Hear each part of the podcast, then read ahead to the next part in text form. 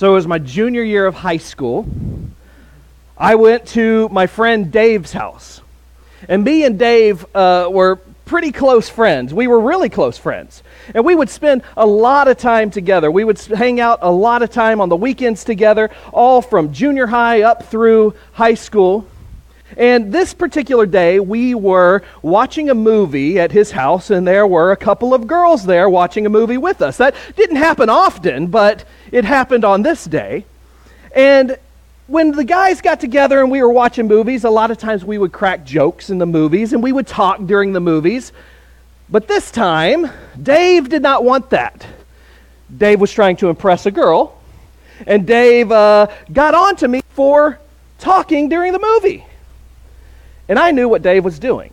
I knew Dave is just trying to impress this girl, so I decided to be a little obstinate. And I kept on talking. Well, you'd be amazed that I keep talking, right? That, that doesn't make, make much sense to you. You don't see me talk that often. Yeah. but Dave had it. And so he goes and, and he pounces on top of me. And I don't know if you understand teenage boys, but we like to wrestle a little bit. And so he starts wrestling with me. And sometimes it's fun, and then sometimes you get a little angry during it. And Dave says, If you don't quit talking, I'm going to break your new watch. And you guys don't, if you were born after the 90s, you don't understand how awesome this watch was. But this was a Timex Iron Man Indiglo. Do y'all even understand Indiglo technology? Before Indiglo technology, you just had a little bitty light that shined and you could barely read the, the time at night. But with Indiglo, it just changed the world. And he tried to break my brand new Timex Iron Man Indiglo watch. And that got me angry. And so the wrestling match or the tussle uh, goes from the living room that we're in all the way out of the living room into the bedroom, or his, his brother's bedroom, which, which was just kind of outside the living room. And he was trying to break my watch, and what I did, he was, Dave was stronger than me, but I was bigger than Dave, and I picked Dave up and I slammed him on his brother's bed, and it snapped the bed in two. At this time, we're both angry. Dave says, Get out of my house, which I gladly did because I didn't want to be there. I was mad. I was angry.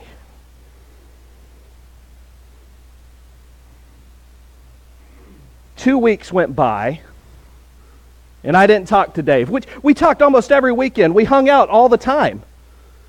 And there was a place that we would go, and we, we used to do this indoor rock climbing in a place in Houston. And I was with some of my friends, and Dave came with some of his other friends, and he, came, he comes up to me and he apologizes for what he did, and I apologize for what I did, and everything seems good. And then Dave says, But my dad wants you to pay for half the bed. All right. I slammed him on the bed in self defense, trying to keep my watch. And Dave's dad doesn't need me to pay for half the bed. Dave's father is an owner of an oil company, literally. He has plenty of cash. He doesn't need me to pay for that bed. It wasn't even a fancy bed. It was a, it was a cheap bed like that up there. The anger that I'd been feeling for the last two weeks just boils over inside me. I told him, I'm not going to do it. I, I threw you on that in self defense. It's your fault. The bed's broken. I didn't talk to Dave for the rest of my junior year. I didn't talk to him my senior year. And to this day, we have never reconciled a very close friendship. I'm not angry to this day. We both went to different colleges. We both we live in different states. There's really nothing that, that would, would uh, connect us now. But because of one night, anger destroyed a relationship. And I start thinking, well, who was in the right? Who was in the wrong? Should I have been talking? No. I shouldn't have been talking. I should have been nice and quiet. That's what you're supposed to do in a movie. Should Dave have tried to break my watch? No. That was rude. That you can't break an Iron Man, Timex, Indiglo. Should I have slammed him on the bed? No, but that was the only way in my mind I could get rid of him. Should I have paid for half the bed? Probably so. But he didn't really need me to pay for half the bed, and it was his fault. If I look at it 30 years down the road, which it's been about that, I probably could have solved things a lot easier.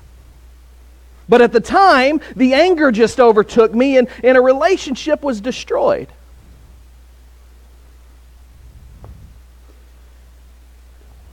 Matthew chapter 5, verse 21 says, You've heard that it is said to the people long ago, You shall not murder. And anyone who murders will be subject to judgment. But I tell you, anyone who is angry with a brother or sister will be subject to judgment. Again, anyone who says to a brother or sister, Raca, is answerable to the court. And anyone who says, You fool, will be in danger of the fire of hell.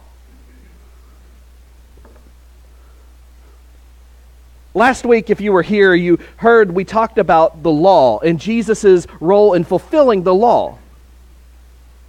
And I also spoke about how we, not, not only Jesus fulfills the law through his death, bur- burial, and resurrection, but we also are called to fulfill the law. And the way we fulfill the law is we understand what the law is all about. And the law is more than just the outward commands, but it's an inward action that's happening in our heart. And so, what Jesus is going to do in this sermon is he's going to take six of the greatest laws, of the most important laws, laws that we all can understand, all that we, the laws that we all should keep, and we know we should keep, and he's going to show us there's something deeper going on in here. And so the first law that he deals with is the law of murder. Most of us in here, I hope, don't struggle with murder, right? This is an easy law for us all to sit in here in agreement that says, okay, we shouldn't murder. Next week is going to be a struggle. It's a law that there's going to be more struggles with. That's going to be about lust and adultery and divorce, so buckle up for next week. But this week, we all can agree you should not murder. Even someone that just has a little bit of morals is going to say, I understand that. You should not murder. But look at what Jesus is going to do. He's going to get down to the heart of this law. And it's not just about murder, but it's about what causes someone to get into that situation. If you live in this country, and we all do, we get to see lots of things getting debated in this world. And one of the biggest debates that has happened and continues to happen is gun control, right? And some people say uh, we have the right to bear arms, and we do. It's in the Constitution. And some people say there needs to be more control over that. And this isn't a lesson about gun control. But if you ask a Texan, most Texans will say guns don't kill people, people kill people, right? To a certain extent, that is a very true statement. It's not the object that is doing the killing, but it's the heart or the mental ability that is doing something so egregious.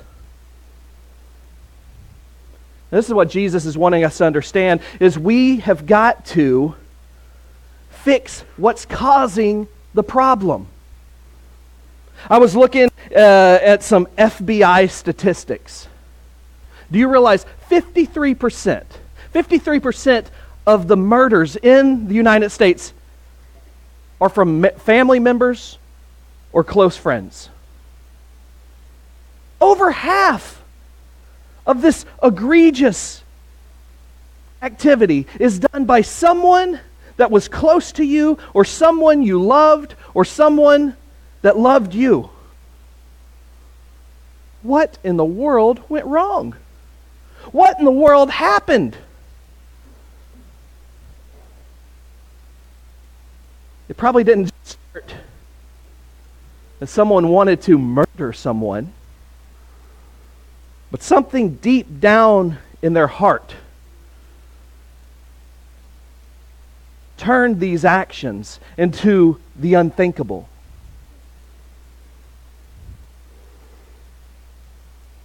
And so Paul tells us in Ephesians what we need to do when we're angry. In Ephesians chapter 4 verse 26 it says, "In your anger do not let the sun go down while you're still angry. And do not give the devil a foothold." What is Jesus saying here or what is Paul saying here to the Ephesian church and to us today? When you're angry, you got to do something about it. You've got to solve this issue. And one of the things that we do is either we don't talk to the other person about what has happened and resolve it, seeking reconciliation. And we go and we, we start thinking about all the wrongs that they did us. And as that happens, we let that build up in us more and more and more. I have a preacher friend, he calls this uh, fortune telling, telling thinking. Anyone ever heard of this? This is what I struggle with all the time. When I'm angry, when someone's wronged me, at least in my thoughts, I go home and as I lay in bed at night, it takes me forever to get to sleep, and I replay what happened. How someone offended me. And then I start having this fortune telling thinking, which is I have a confrontation with this person. I'm not seeking re- a reconciliation. Often I am telling them why I was right and they were wrong. And I am right all the time, right, in this thinking. And I have all the answers for why I'm right. And the anger builds and builds and builds. Does God say, don't get angry? No, He understands we're going to get angry sometimes. What God wants us to do is to deal with our anger in a healthy way. If you're upset with someone, we have the option that we're supposed to go to them and seek reconciliation or drop it all together, but we're not supposed to go and let anger take hold of us because when anger takes hold of us, then we start escalating the issue. Something as simple as talking in a movie should not have ruined a friendship, right? We know that. Let's look at how Jesus shows the steps of what we do with our anger. In verse 22, he says, But I tell you, anyone who's angry with a brother or sister will be subject to judgment. Again, anyone who says to a brother or sister, Raca, is answerable to the court, and anyone who says, You fool, will be in danger of the fires of hell.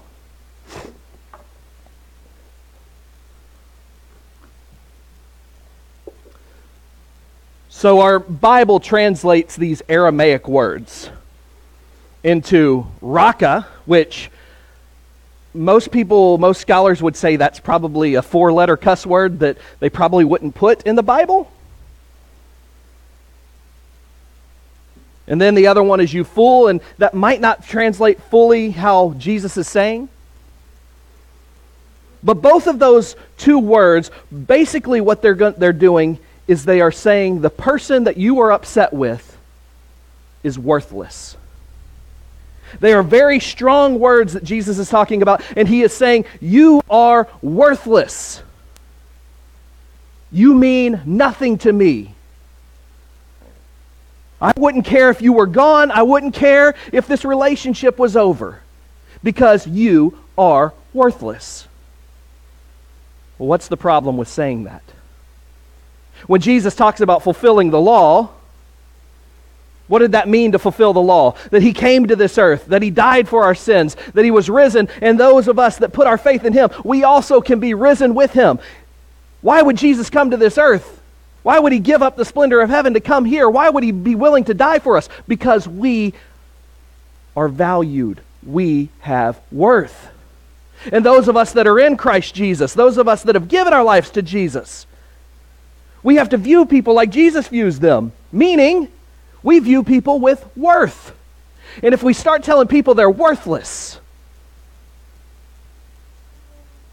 we're not fulfilling our part of the law, right? And Jesus is given this analogy that it's like going to court for, for murder. He says, You're going to be found guilty. You're going to be found guilty of the courts. And ultimately, your eternal life is going to be found guilty because you don't understand what Jesus did for you. But this is how anger often happens, right? We go in these stages and we see the person that we're angry with as worthless. And Jesus wants us to understand that's not how we deal with our anger. So I want you to think about how you get angry. All of us deal with anger in some ways. Some of us deal with it healthy. Some of us, we don't really know that, that, that we're angry. And we have different types of anger. Some of us have what I like to call combustible anger, right? Anyone ever deal with road rage? I was a defensive driving instructor, and one hour of the six hours in defensive driving uh, that, that I talked about was about road rage. People get killed because they were just driving in the car and they uh, all of a sudden just have this combustible anger. And so I would tell my defensive driving class a few ways to combat road rage. The first thing we do is it says you should drive in a clean car. Ever think about that? Do you have a clean car?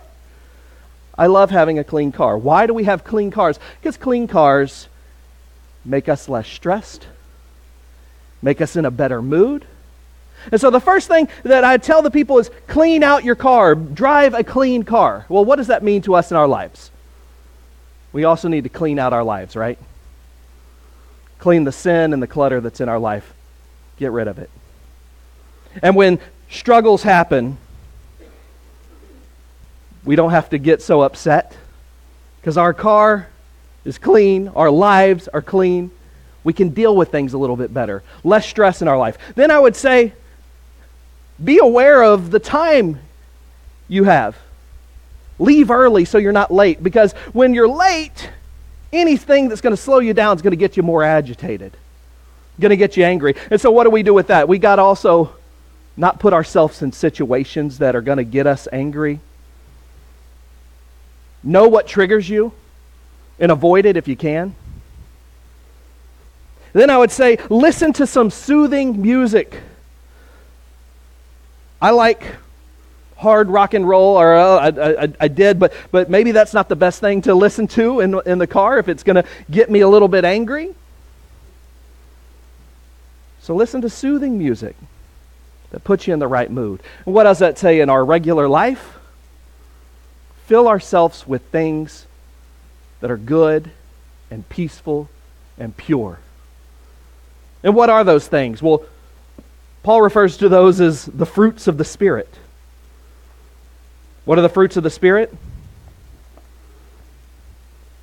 In Galatians chapter 5 verse 22, it says, "The fruits of the Spirit are love, joy, peace, patience, kindness, goodness, faithfulness, gentleness, self-control." Those who belong to the Christ, or excuse me, against such things there is no law. Those who belong to Christ Jesus have crucified the flesh with its passions and desires. What Paul tells us in Galatians is if you want to have a better life, if you want to if you want to not have so much anger in your life, fill yourself with these things. With peace and patience and kindness.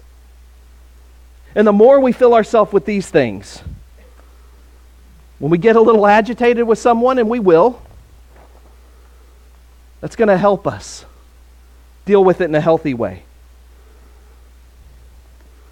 So, what are healthy ways that we deal with our, with our anger?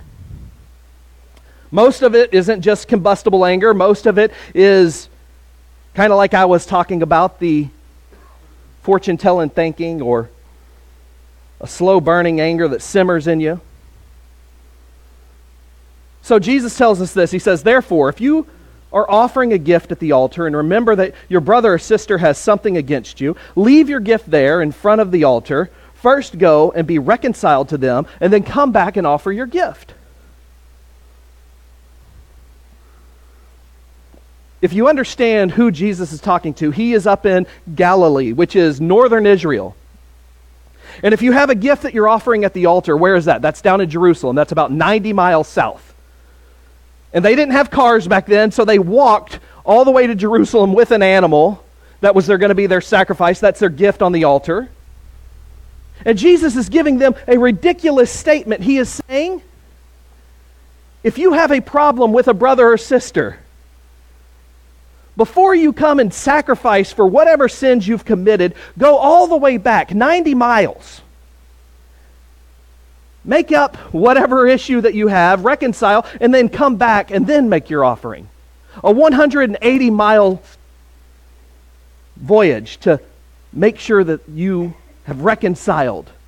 Have you made amends for the issues that you're having? What is Jesus saying? This seems ridiculous, but what he wants us to understand is how important it is. Before we even offer the sacrifice, how important it is for us to make sure we don't stay angry with our brothers and sisters. He wants us to understand how important the relationships that we have are. When we talk about the greatest commands love God, love people that's not just a catchy phrase, right? That is something that Jesus wants us to understand. If it means that you walk all the way up there and come all the way back, it's worth it relationships are worth it, they're not worthless.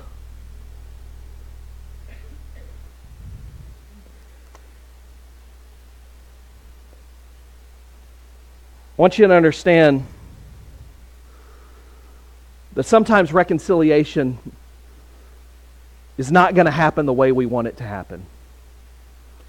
We might be doing everything right. We might be trying to do everything to, in order to be reconciled to that person, and that person has no desire to reconcile with us. And I would I don't think Jesus is telling us this, and I don't, wouldn't tell you to ever go and put yourself back in an abusive relationship. This isn't what he's talking about. What he does say is work on what works for you. If you're at fault, fix that. That's why he says in Romans chapter 12 verse 18, if it's possible, as far as it depends on you, live at peace with everyone. He says, Do not take revenge, my dear friends, but leave room for God's wrath, for it's written, It is mine to avenge, I will repay.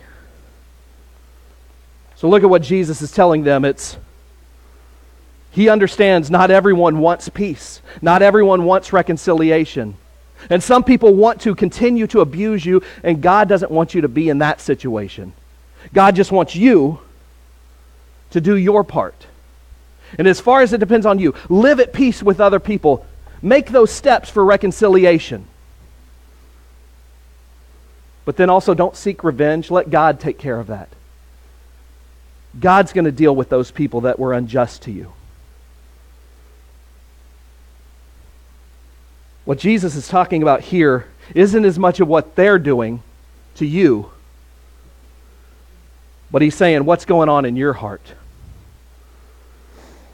And look how he continues on with this court analogy. In verse 25 of Matthew 5, he says, Settle matters quickly with your adversary who has taken you to court.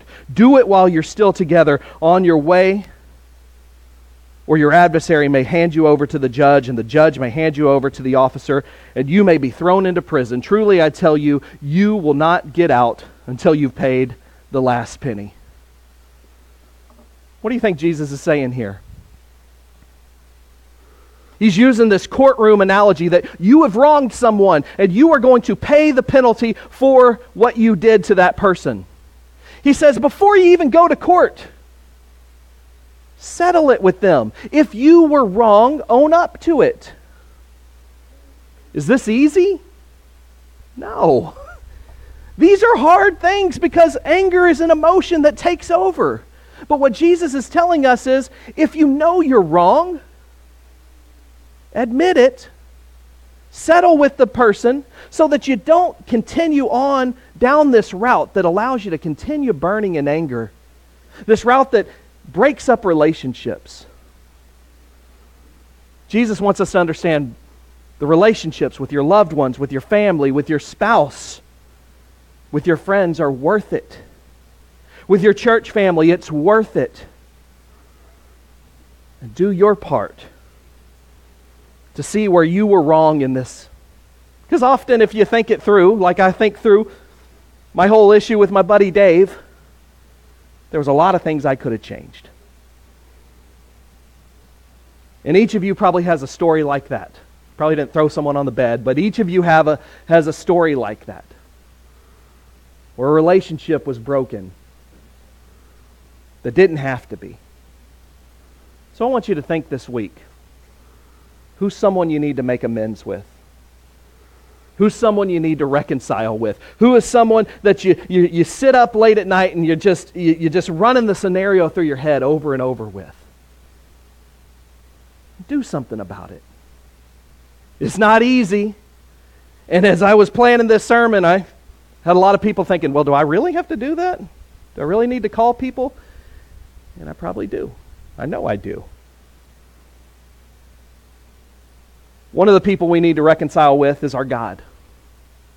And sin against our God causes separation and we have a time where we can always come up and we can, we can uh, pray for you. But even if you don't come forward, I pray that in your heart with God that you reconcile whatever issues that you're having with Him. If there's anything we can do for you, pray for you. If you want to give your life to Christ, be ultimately reconciled with Him, you can be baptized into His death, raised in His resurrection. Or if there's anything else we can do, please come while we stand and sing.